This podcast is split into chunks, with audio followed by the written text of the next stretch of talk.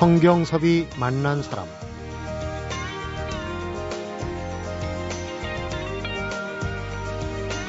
감나무에서 감이 열리는 걸 보려면 묘목을 심고 한 4, 5년을 기다려야 한다고 합니다. 그리고 기다리는 사이에 너무 웃자란 느낌이 들면 가지치기도 해줘야 하고요. 3년 내에 맺히는 감은 그냥 따 버려야 한다고 그래야 나뭇가지가 굵어진다고 하고요. 또 이렇게 잘 자라서 튼실한 감이 열렸다 해도 비바람에 떨어지지 않고 견뎌줘야만 탐스러운 감으로 익어갈 수가 있다는데 좋은 결과가 있기까지 기다리고 노력하고 견뎌내야 한다는 걸 길 가다 어렵지 않게 볼 수 있는 감나무를 보면서 새삼 깨닫게 되는 요즘입니다. 성경섭이 만난 사람 오늘 김성수 문화평론가하고 장석주 시인이 함께 문화탐방과 인문학 카페로 만나봅니다.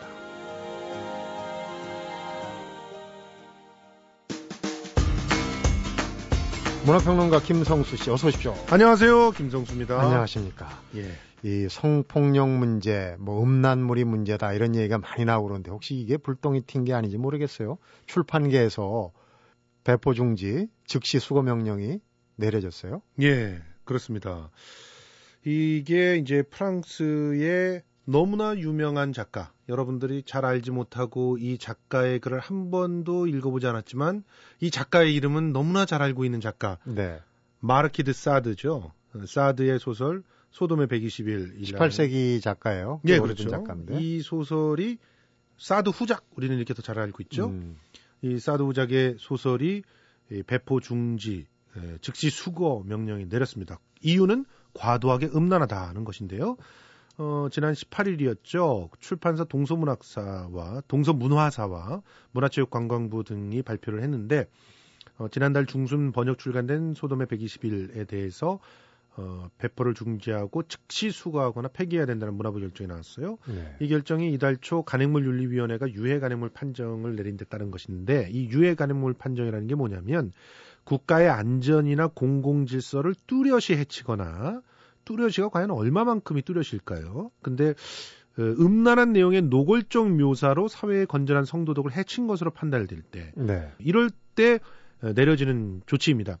예를 들어서 청소년 유해 간정 그 유해 간행물 판정하고는 이게 달라요. 유해 간행물 판정하고 청소년 유해 간행물은 청소년에게만 문제가 있기 때문에 네. 비닐 포장이나 이런 걸 해서 절대로 사기 전에는 못 보게 하고 음, 어, 또 판매를 할 때 그 미성년자에게는 팔지 못하도록 제재를 가하는 게 청소년 유해 간행물이죠. 이번에는 뭐 배포 중지 또 수거 예전에도 이런 그 강력한 제재가 있었나요?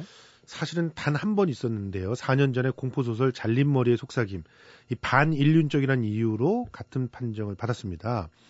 근데 이게 사실은, 어, 그, 해외 원서라든가, 뭐, 전자 출판물이라든가, 만화라든가, 이런 것이 아닌 일반 도서예요. 이게 일단 일반 도서로 들어온 책에다가 유해 간행물 판정이 내려지는 거 굉장히 이례적이라고 볼 수 있고요. 네. 지금 간행물 윤리위원회 사무국장 강- 장택환 사무국장은 소설에 대해서 민원이 제기됐대요. 그래서 심의를 해봤더니 반인륜적 내용이 많아 내린 판정이다 이렇게 얘기를 했는데 네. 재조명된 고전이라는 의견도 있었으나 책 내용들을 국내 현실상 수용하기 어렵다는 결론이 나왔다. 이렇게 얘기하고 있습니다. 근데 네. 이 결론을 그 간행물 윤리위원회에서 내린 거잖아요. 출판사 측은 어떻게? 출판사 측에서는 고전에 대한 무지에서 빚어진 시대착오적 결정이다. 그래서 재심 청구가 받아들여지지 않으면 법적 대응에 나서겠다 이렇게 밝혔습니다. 음, 사드 후작 그 작가는 우리가 가학주의자라고 얘기할 때 사디스트, 사디즘의 예, 그, 그 원조 아니겠습니까? 바로 그렇습니다. 그 사람이죠. 예. 이 사드 우작 프랑스의 작가이며 사상가인데요. 유서 깊은 귀족 가문이 사드가 출신입니다.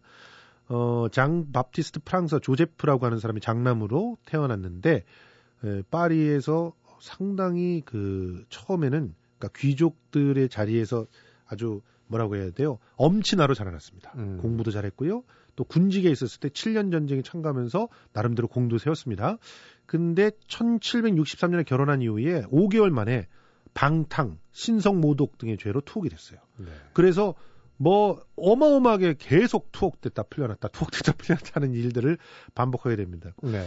실제로 프랑스 대혁명과 굉장히 또 어, 같이 그 조명이 되는 그런 사람입니다. 왜냐하면 음.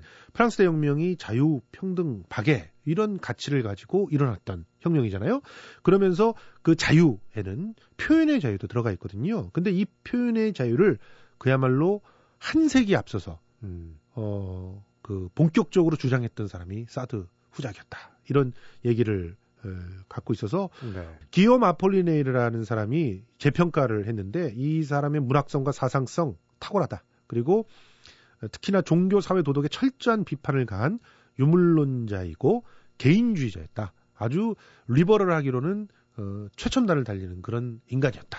그러니까 지금 뭐 18세기 작품을 21세기에 와서도 이렇게 문제가 된다는 건 사실은 참 아이러니하죠. 그런데 지금 이제 우리 사회 분위기가 네. 이런 그 뭐 음란성 이런데 좀 공통적으로 질타하는 그런 분위기이기 때문에 이 소설이 과연 그 이런 제재를 받는 걸 가지고 논란이 되는 것도 어떻게 보면 지금 시금석이 될 수 있어요. 그렇죠. 사실 우리 성폭력에 대한 어, 사회적인 공감대가 형성이 돼 있는 상황이에요. 그런 상황이기 때문에 이 소설이 예, 잘못된 자극을 줄 수 있다.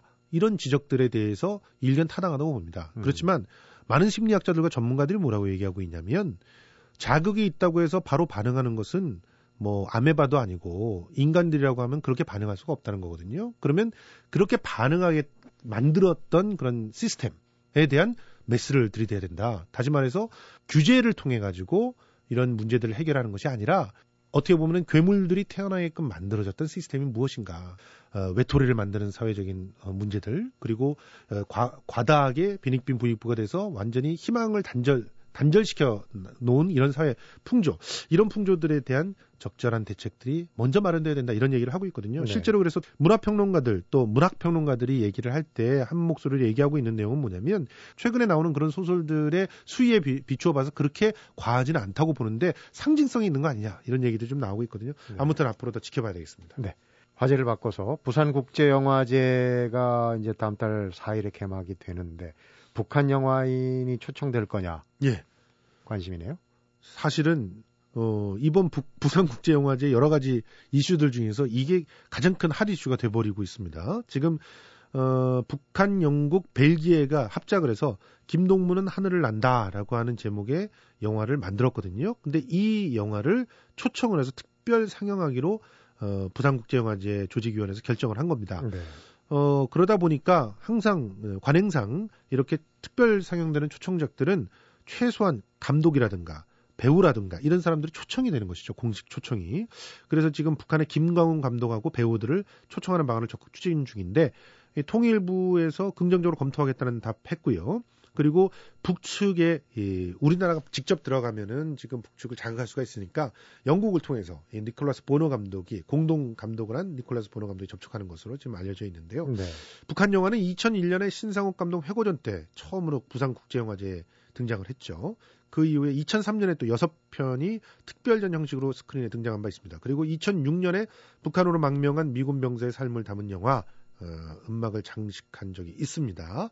그리고 2007년 이후에 이번이 처음입니다. 음. 그리고 북한 영화 감독이나 배우가 부산 국제 영화제에 참석한 적도 이번에 만약 성공된다면 처음입니다.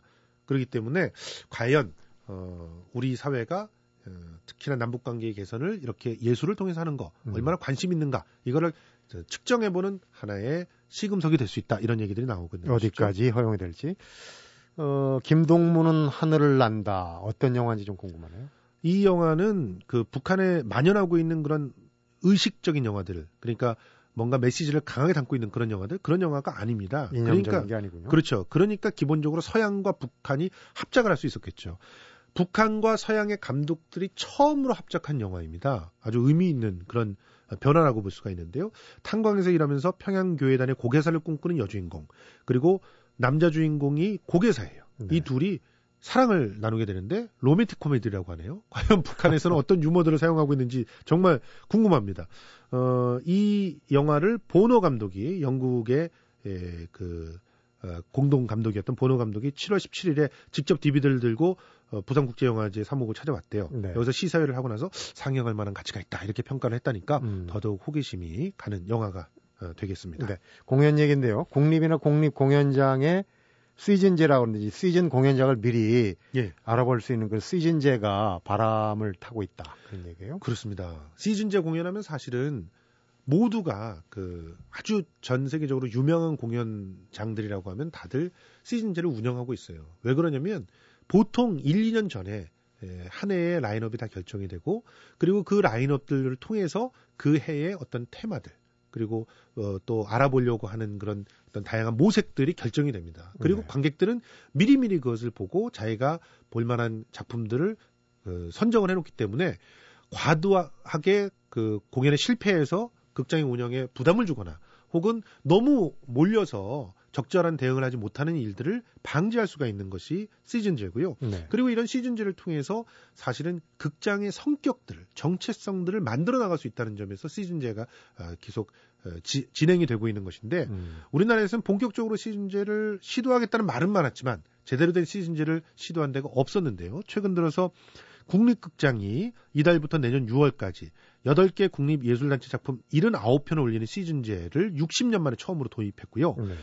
어, 내년에 개관 25주년을 맞는 예술의 전당에서 내년 10월부터 시즌제를 시작한다고 예고를 했습니다. 그리고 명동 예술극장도 이르면 11월 초서부터 내년 시즌 작품을 발표하면서 시즌제 시작할 계획이라고 했고요. 네. 그리고 세종문화회관에서도 어, 잠정적으로 시즌제 형태의 운용을 여러 가지로 검토를 해보고 있습니다. 이런 식으로 시즌제를 통해서 새로운 어, 시도들을 하는 그런 이유는 우리 극장들도 공연 활성화를 위해서 그리고 안정적인 관람객의 확보를 위해서는 시즌제가 절실하다라고 하는 그런 공감대가 형성이 됐기 때문인데요. 아무튼 어, 예술의 전당의 시즌제 특히 예, 관심이 깊습니다. 왜냐하면은 시즌제를 한다고 대대적인 어, 그 포럼까지도 만들어서 시즌제에 대해서 다양하게 모색을 해봤거든요. 네. 앞으로 어, 이런 극장들의 행보들을 주의 깊게 지켜봐 주시면 예술의. 전당 시즌 개막작은 결정이 됐죠. 예, 바그너의 오페라 파르지팔입니다. 국립오페단이 무대, 무대에 올리게 됐는데요. 어, 바그너가 내년에 탄생 200주년을 맞잖아요. 그래서 이 바그너 200주년이 되는 그런 작품을 선정을 했고요. 또 역시 탄생 200주년이 되는 베르디의 세 작품, 우리나라 관객들이 제일 좋아한다는 작품들입니다. 라트라비아타, 리골레토, 아이다. 이 작품들을 또 3일 연속으로 공연을 하면서 어, 또 다섯 편의 하이라이트, 바그너 오페라 다섯 편의 하이라이트를 또 어, 콘서트홀에 들려주면서 시즌제를 야심차게 시작해 본다고 하는데요. 네. 기대를 해봐야 되겠습니다. 문학의 소식 잘 들었습니다. 고맙습니다. 성경섭이 만난 사람 오늘은 김성수 문화평론가하고 장석주 시인이 함께하는 문화탐방과 인문학 카페로 만나보고 있습니다. 노래 하나 듣고 다음 코너로 넘어가겠는데 좀 색다른 제3세계 음악 한 곡 선곡했습니다. 벨기에 가수죠. 다나 위너의 Ich liebe dich.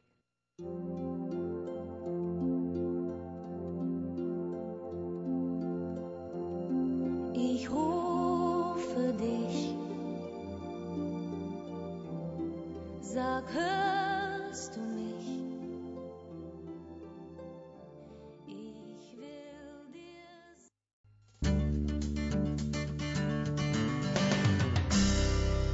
성경섭이 만난 사람. 장석주 시인 안녕하십니까? 네, 안녕하세요. 야, 어느새 밤낮의 길이가 같아진다는 추분인데요, 오늘이. 네. 거꾸로 얘기하면은 밤이 이제 길어진다는 얘기 아니겠습니까? 네, 그렇습니다. 네. 밤이 길으니까 저, 저는 좀 행복해지는데 책 읽을 시간이 더 그러니까요. 많아지는 것 같습니다. 예전에 주경야독 네. 이런 기조라면 이제 밤에 아무래도 책을 읽을 시간이 많아질 것 같다는 생각이 드네요. 오늘 소개해 주실 책은 우리 고독 예찬론자이신 장석주 시인이 아주 좋아하실 만한 책입니다. 고독을 잃어버린 시간인데 네. 고독을 잃어버렸다 보니까 아마 또 좋아하지 않을 수도 있겠네요. 그 지그문트 바우만이라는 철학자의 책인데요. 네. 제가 한번 소개를 한 적이 있는데 지그문트 바우만이요. 어, 폴란드 출신의 철학자인데 그, 그 우리 근대를 액체 근대라고 이렇게 명명을 했어요. 네. 그러니까 이 세계 모든 것들이 끊임없이 액체와 같이 유동하면서 아, 변화의 흐름 속에 놓여 있다는 뜻이죠. 그러니까 세계가 액체니까 이게 고정되지 않고 음. 끊임없이 변한다는 것이죠. 유동적이라. 네. 패션이라든지 유행들, 물건들, 사건들, 꿈과 희망들, 기회와 위협들.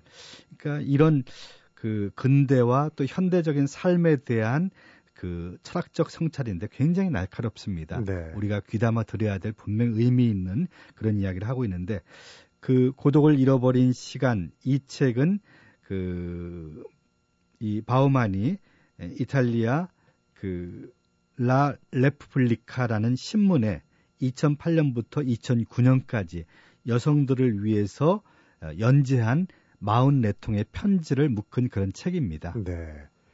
1926년에 어, 태어났으니까 지금 어떻게 보면은 그 학계에서는 최고령으로 현역 활동을 하시는 분이 아닌가 싶은 생각이 그렇죠. 드는데. 1925년 정확하게는요. 네. 그러니까 뭐 어, 80이 훨씬 넘었죠. 네. 90이 가까워진 나이인데 그 뒤늦게 명성을 얻었어요. 음. 어, 사회학자로 철학자로 명성을 얻고 지금은 뭐 세계적인 그런 철학자로 상당히 주목받는 그런 음, 분, 분입니다. 책의 시작이 재미있어요. 편지가 잔뜩 실려 있는데 편지가 삶의 위기에 포착한 지혜 편지다 이렇게 이제 표현을 하던데 그 책의 구성 양식의 어떤 그 성격을 규정하는 그런 편지들인가요? 네. 그러니까 이 44통의 편지, 그러니까 불특정 다수의 에, 여성 독자를 위해서 쓴 글들이 있죠. 네. 근데 이제 주제들이 굉장히 다양합니다.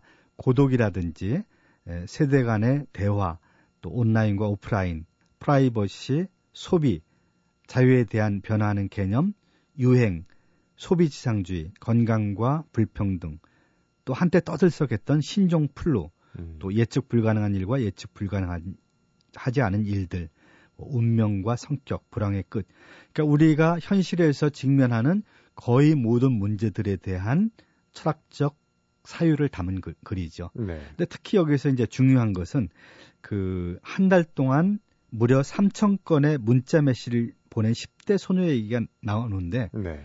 우리는 끊임없이 그 인터넷이나 휴대전화로 누군가의 접속을 시도한다는 거죠. 이 소녀 역시 혼자 있는 시간을 갖지 않고 끊임없이 누군가와 문자로 대화를 했다는 얘기거든요. 그러니까 타인들과 항상 함께 있고 혼자 있는 시간을 갖지 않는 것. 이것은 오히려 문제라는 거죠. 네. 뭐라고 얘기하는가 하면 결국 외로움으로부터 멀리 도망쳐 나가는 바로 그 길 위에서 정작 우리는 우리가 누릴 고독을 누릴 수 있는 기회를 놓쳐버린다는 거죠. 제가 며칠 전에 지하철을 타고 어딘가 가고 있는데 제 맞은편에 일곱 명이 앉아 있는데 여섯 명이 각각 그 휴대폰, 스마트폰을 들여다보면서 이어폰을 꽂고 있더라고요. 네. 그러니까 그, 음, 그걸 통해서 참 많은 느낌을 갖더라고요. 그러니까 정작 실제로 옆에 있는 사람들과 그 스킨십이나 혹은 대화나 접촉을 하지 않고 그런 그, 그 스마트폰이라는 매체를 통해서 가상 공간에서 누군가와 이렇게 뭐 연결을 하고 네. 또뭐 얘기를 나눈다든지 그렇게 한다는 거죠. 그러면서 정작 고립되고 또 외로움에 빠지고 그러나 정, 의미 있는 고독을 누리지는 못한다는 거죠. 네. 자기 자신에 대한 에, 의미 있는 사색과 사유의 시간을 갖지 못하고 그 뭐 요즘 이제 그 트위터를 많이 하는데 트위터라는 뜻이 새들의 지적임이라는 뜻이라고 그래요. 네. 예, 그 어떤 사람들은 뭐 어, 수만 명의 팔로우를 이렇게 에, 생기고 그러면서 어 우리는 본질적인 자기 삶을 성찰할 수 있는 시간을 갖지 못한다. 인터넷 서핑하는데 시간을 뺏기고 또 문자 메시를 날려보는데 뺏기고. 근데 그런 것들은 대단히 비본질적인 그냥 수다고 지적임이고 그렇다는 거죠. 네. 네. 그러니까 이제 그런 어, 문명의 얘기라는 여러 가지 IT 기기를 통해서 소통을 한다고 끊임없이 한다고 생각하고 있지만은 정작은 우리가 잃어가고 있는 부분이 더 많다. 이런 얘기 하는. 그러니까 고독을 조금 늘려야 되는데 고독이 줄어드는 게 좋지 않다 하는 그런 이제 이 판단이겠죠. 네. 그리고 이제 그 사람들이 이제 프라이버시에 대해서 굉장히 중요하게 생각하죠. 네. 프라이버시가 침해되는 것은 법적으로도 이 처벌을 받는 건데, 근데 정작 실시간으로 자기가 현재 무엇을 하고 있는지, 누구와 무엇을 하고 있는지를 알리는 거거든요. 그런 와중에 자기의 프라이버시를 공중에 다 공개해 버린다는 거죠. 네. 그러니까 그것을 들여다보고 있으면 이 사람에게 그런 그 프라이버시라고 할 수 있는 그런 것이 아무것도 없다는 거죠. 그 프라이버시라는 것은 한 개인이나 집단의 정보를 격리시켜 이를 통해 자신들을 선택적으로 보여줄 수 있는 것. 그러니까 보여줘도 괜찮은 것들만 보여줘야 되는데 그렇지 않은 상당히 내밀한 것. 그러니까 타자에 의해서 자기 권리가 침해될 수 있는 그런 내밀한 비밀까지 자기도 모르게 에, 드러낸다는 것이죠. 네. 그 바우만은 이렇게 얘기하고 있어요. 프라이버시는 사람들이 지니고 있는 유일하고 결코 나누어 가질 수 없는 그러한 주권이 유지되는 지대이자 바로 그처럼 주권을 지닌 사람들의 왕국이지 않으면 안 되는 영역이다. 근데 자발적으로 그런 프라이버시를 공개를 해버린다는 거죠. 그러니까 자기 주권, 자기 그 개인의 권리, 비밀 이런 것들을 스스로 이렇게 공개함으로써 네. 자기 프라이버시가 없어지는 거죠. 음. 소셜 네트워크 서비스가 사실은 그 앞에도 얘기했지만은 소통을 늘려주고 어 뭔가를 자기를 드러내줄 수 있다고 하는데 그게 이제 만인에게 공개되고 그게 특히 이제 정치적인 부분, 어 이견 있는 부분에서는 공개됨으로 인해 가지고 파장이 많지 않습니까? 네. 본인도 모르는 사이에 자기 일기장을 공개해버린 식이 됐는데 바우만의 경우 이게 이제 신문에 칼럼으로 연재하면서 특정인이 아닌 이제 그런 부류의 문제점들 44통의 편지가 어, 상징적으로 보여주는 것일 텐데 이런 부분에 대한 그 바우만식의 어떤 해법이 있는 건가요? 뭐 그렇게 뚜렷한 해법이 있는 것 같지는 않고 네. 스스로 그런 고독을 에, 누릴 수 있는 시간을 찾으라는 얘기죠. 네. 근데 이제 그 다른 책과 연관해서 보자면 예, 바움만은 근대를 정원사의 시대라고 그랬고요. 우리가 사는 현대를 사냥꾼의 시대라고 얘기했어요. 네. 그러니까 정원사들에게는 일을 에, 끝내면 어떤 휴식을 할 수가 있고 또 자기 노동을 통해서 유토피아를 만들 수 있다는 그런 비전을 가졌는데 이 사냥꾼의 시대는 정말 비정한 시대입니다. 네. 사냥꾼이 되든지 사냥감이 되든지 둘 중에 하나를 선택해야 된다는 거죠. 그러니까 사냥꾼 의 일을 그만두는 순간 사냥감으로 전락한다는 거죠. 음. 그러니까 끊임없이 사냥에 참여를 해야 된다는 거죠. 그러니까 유토피아라는 것도 휴식도 존재할 수 없는 거죠. 사냥에 끊임없이 참여해서 쉬지 않고 참여해서 사냥감이 되지 않는 방법. 네. 그러니까 어떻게 보면은 현대인의 삶을 지금은 또 바우만에 의한 성찰에 의하면 대단히 절망적이고 암울한 삶. 그래서 어 우리 삶이 점점 더 그 메마르고 삭막해지고 그리고 어, 뭐 불안정해지고. 근데 그런 의미에서 액체 근대라는 것은 굉장히 부정적인 의미거든요. 네. 우리 이 삶이 그렇게 불안정한 토대 위에 놓여 있다는 거. 그러니까 어디에도 안전이 없다는 거죠. 예.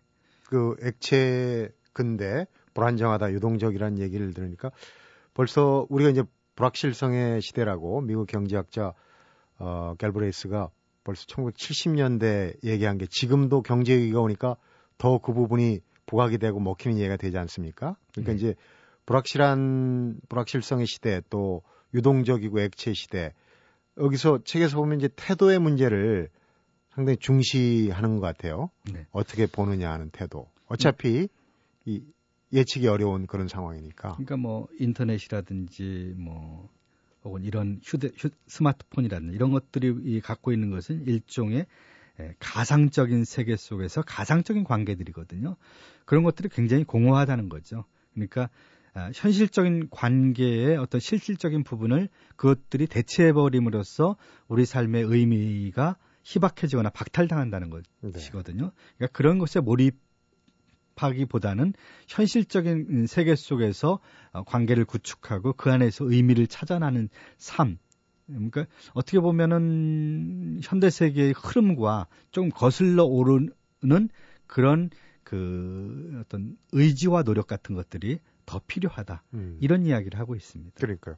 거기서 이제 나오는 얘기가 그 거슬러하고 대항하고 적극적으로 대항하는 그런 이제 성격의 문제, 성격을 잘 가다듬어야 된다. 이런 이제 그 표현을 하고 있더라고요. 그러니까 휩쓸려 가서는 안 된다는 거죠. 그러니까 주체적인 어떤 에, 자기 상, 생각을 또렷하게 갖고 에, 그것을 실천으로 옮기는 그런 사, 사람만이 에, 우리가 필요한 고독을 즐길 수 있고 또 어, 사실 SNS는 하나의 도구거든요.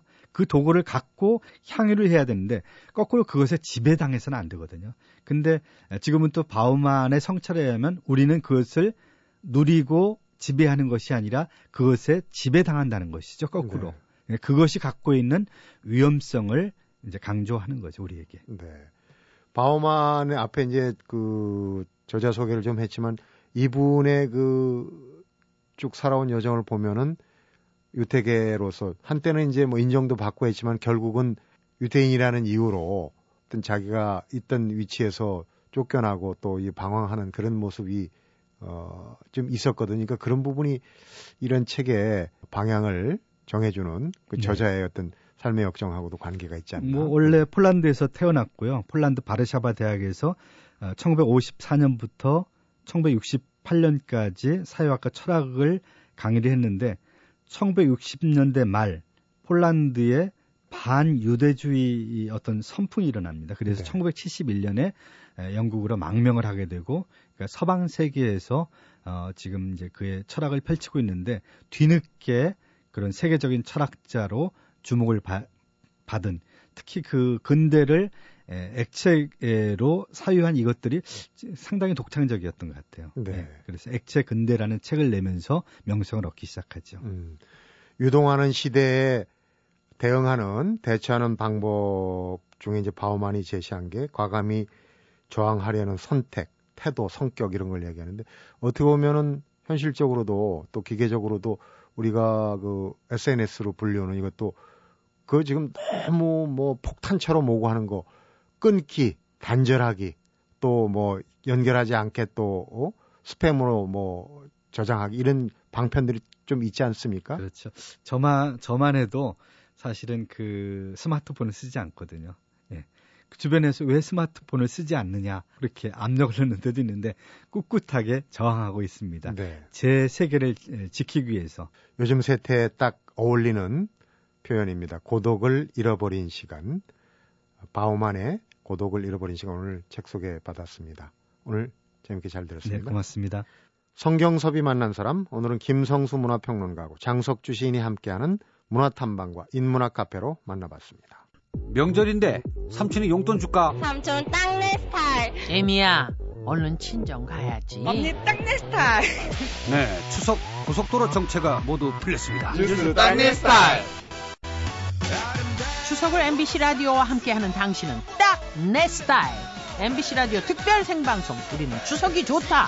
9월 28일 금요일, 9월 30일 일요일에 만나요. 아 근데 양현 씨는 무슨 스타일입니까? 나? 난 생방 스타일. 이렇게 하는 거 맞냐? 응? 본 방송은 효도는 농지연금으로 한국농어촌공사와 함께합니다. 언제나 거기 있는 것들, 결코 변하지 않을 듯이 바로 가까이 있는 것들을 일상성이라고 그러죠. 지금은트 바우만은 바로 이런 친숙한 일상의말로 기묘하고도 수수께끼 같은 것이라고 합니다. 그렇다면 오늘 우리의 평범한 일상 속에 우리가 찾는 재미있는 하루 또 행복한 하루, 좋은 하루가 숨어 있다는 얘기에 만호법이 아닐까 싶습니다. 성경섭이 만난 사람 오늘은 여기서 인사드리겠습니다.